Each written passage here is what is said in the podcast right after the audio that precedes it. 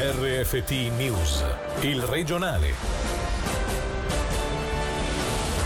Definitiva la condanna a 15 anni di carcere per il 50enne del bellinzonese che abusò insieme alla moglie e dei figli. La donna invece ricorrerà in appello. Abbonamenti pirata alle pay tv, oltre 200 clienti denunciati in Italia, un fenomeno presente anche in Ticino, ma quali sono le conseguenze? Ne parleremo con un ospite. Al via la campagna di prevenzione contro i rischi informatici presentata a Cybersicuro, la piattaforma che protegge cittadini, aziende e istituzioni.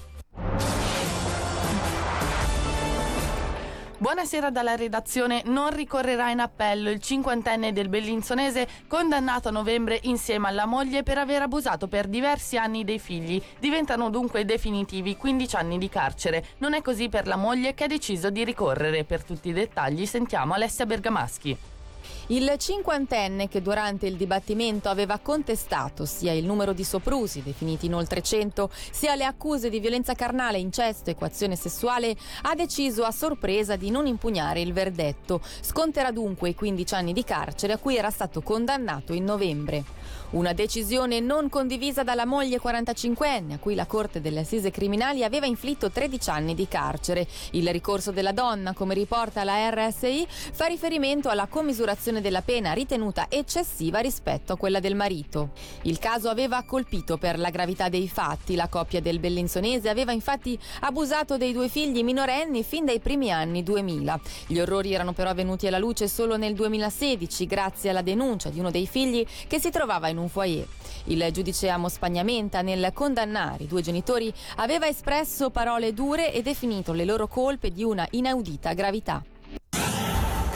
25.000 euro di multa e fino a 8 anni di carcere è quanto rischiano oltre 200 clienti italiani denunciati nei giorni scorsi per il loro abbonamento ai servizi pay tv pirati. Il fenomeno è noto anche in Ticino, ma che rischi potrebbe incontrare un cittadino svizzero in caso di sottoscrizione a uno di questi abbonamenti? Lo abbiamo chiesto a Stefano Keller, responsabile della sede luganese di Suisa, la principale società di gestione dei diritti d'autore in Svizzera. Dal momento che vi è un reato, perché questi contratti con queste società private hanno sede giuridica in Italia, a tutti gli effetti è possibile ricevere una condanna per un reato di recettazione. A seguito sarà a vedere poi se magari in fase di inchiesta, invece di avere una denuncia direttamente in Italia, questa non venga passata direttamente al sistema giudiziario elvetico. Sarà quindi magari poi il nostro sistema giudiziario per seguire questi tipi di reati. In Svizzera la sottrazione di quello che è la proprietà immateriale non è condannato con pene così severe, vi è il pericolo concreto che queste persone vengano perseguite dal sistema giudiziario italiano, quindi rischiano effettivamente di trovarsi accollati una pena di questo genere. Una campagna di prevenzione contro gli attacchi informatici presentata a Cybersicuro, la piattaforma cantonale che vuole fungere da punto di contatto per cittadini, aziende e istituzioni attraverso la prevenzione e l'informazione delle minacce digitali. Ma qual è il punto debole dei ticinesi? Lo abbiamo chiesto a Alessandro Trivelli, docente e ricercatore del Dipartimento Tecnologie Innovative della SUPSI. Noi siamo latini e i latini hanno un aspetto emozionale molto importante, quindi acquistano in modo compulsivo, reagiscono di fronte a situazioni in modo emotivo, di pancia a volte senza ragionare troppo, e questo è un aspetto del fattore umano determinante affinché un cybercriminale possa incrementare la percentuale di successo di fronte a un attacco di phishing che vuole mettere sotto ricatto i nostri dati rispetto magari a una cultura un po' meno emotivamente coinvolgente, che magari si prende il tempo o non viene interessata in quel momento di pancia a ciò che legge sullo schermo, ecco. Per quantificare l'innumerevole quantità di rischi a cui siamo giornalmente esposti, basta pensare che nell'amministrazione cantonale e in qualsiasi grande azienda ogni giorno si segnalano oltre 30.000 tentativi di attacchi informatici automatizzati e non. Sentiamo il direttore del Dipartimento delle Istituzioni, Norman Gobbi.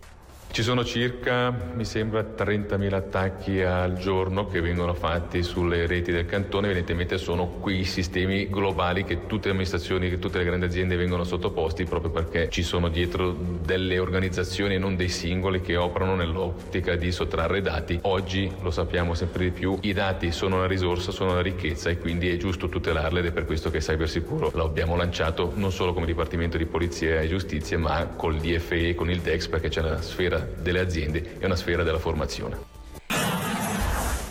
Ora le notizie in breve questa sera con Michele Sedili. Marco Romano è il nuovo vicepresidente del gruppo del centro PPD-PBD-PEV e affiancherà la nuova presidente Andrea Gmür. Il consigliere nazionale è stato nominato dal gruppo alle Camere federali e di conseguenza è capogruppo al Consiglio nazionale. 2 nuove rotonde a Bellinzona. Lunedì inizieranno i lavori relativi allo svincolo per migliorare la fluidità del traffico sulla cantonale Bellinzona-Locarno e in uscita dall'autostrada. Il costo complessivo ammonta a 6,5 milioni di franchi. Lugano, il numero di vetture immatricolate sul territorio cittadino è cresciuto di 4.000 unità, arrivando a 43.923. Il dato è in contrapposizione con la diminuzione della popolazione. La tendenza ticinese è inversa, con 228.361 veicoli nel 2018 e 226.400 a fine 2019. Questo fine settimana l'associazione Business and Professional Woman scende in piazza Dante a Lugano per l'Equal Pay Day, la giornata dedicata all'equità salariale. La media svizzera di differenza nello stipendio è ancora del 18,3%, pari a 1.455 franchi mensili. Abbiamo chiesto quindi a Federica Guerra, la co-presidente di BPV Ticino, cosa possiamo trovare rivolgendoci alla loro associazione. Avere dei programmi di mentoring, di sostegno alle giovani donne all'inizio della carriera, affinché si preparino anche, non solo, ma anche alla negoziazione salariale, affinché non partano già svantaggiate fin dall'inizio, perché i dati dimostrano che fin dall'inizio le giovani donne guadagnano meno degli uomini in maniera non motivata. Abbiamo socie nostre che sono mentor, che sono persone che hanno fatto grandi carriere, mettono a disposizione il loro tempo, la loro esperienza per aiutare le donne che si trovano in questa situazione di discriminazione. Di venirci a trovare domani in piazza, il 22, distribuiamo dei sacchettini rossi Equal Pay Day e del materiale informativo, offriamo un aperitivo e poi sarebbe bello se potessimo raccogliere testimonianze. Quello che è molto molto bello è che siamo la dimostrazione vivente che la solidarietà femminile esiste. E per oggi dalla redazione è tutto, buona serata. Il regionale di RFT, in podcast su www.radioticino.com.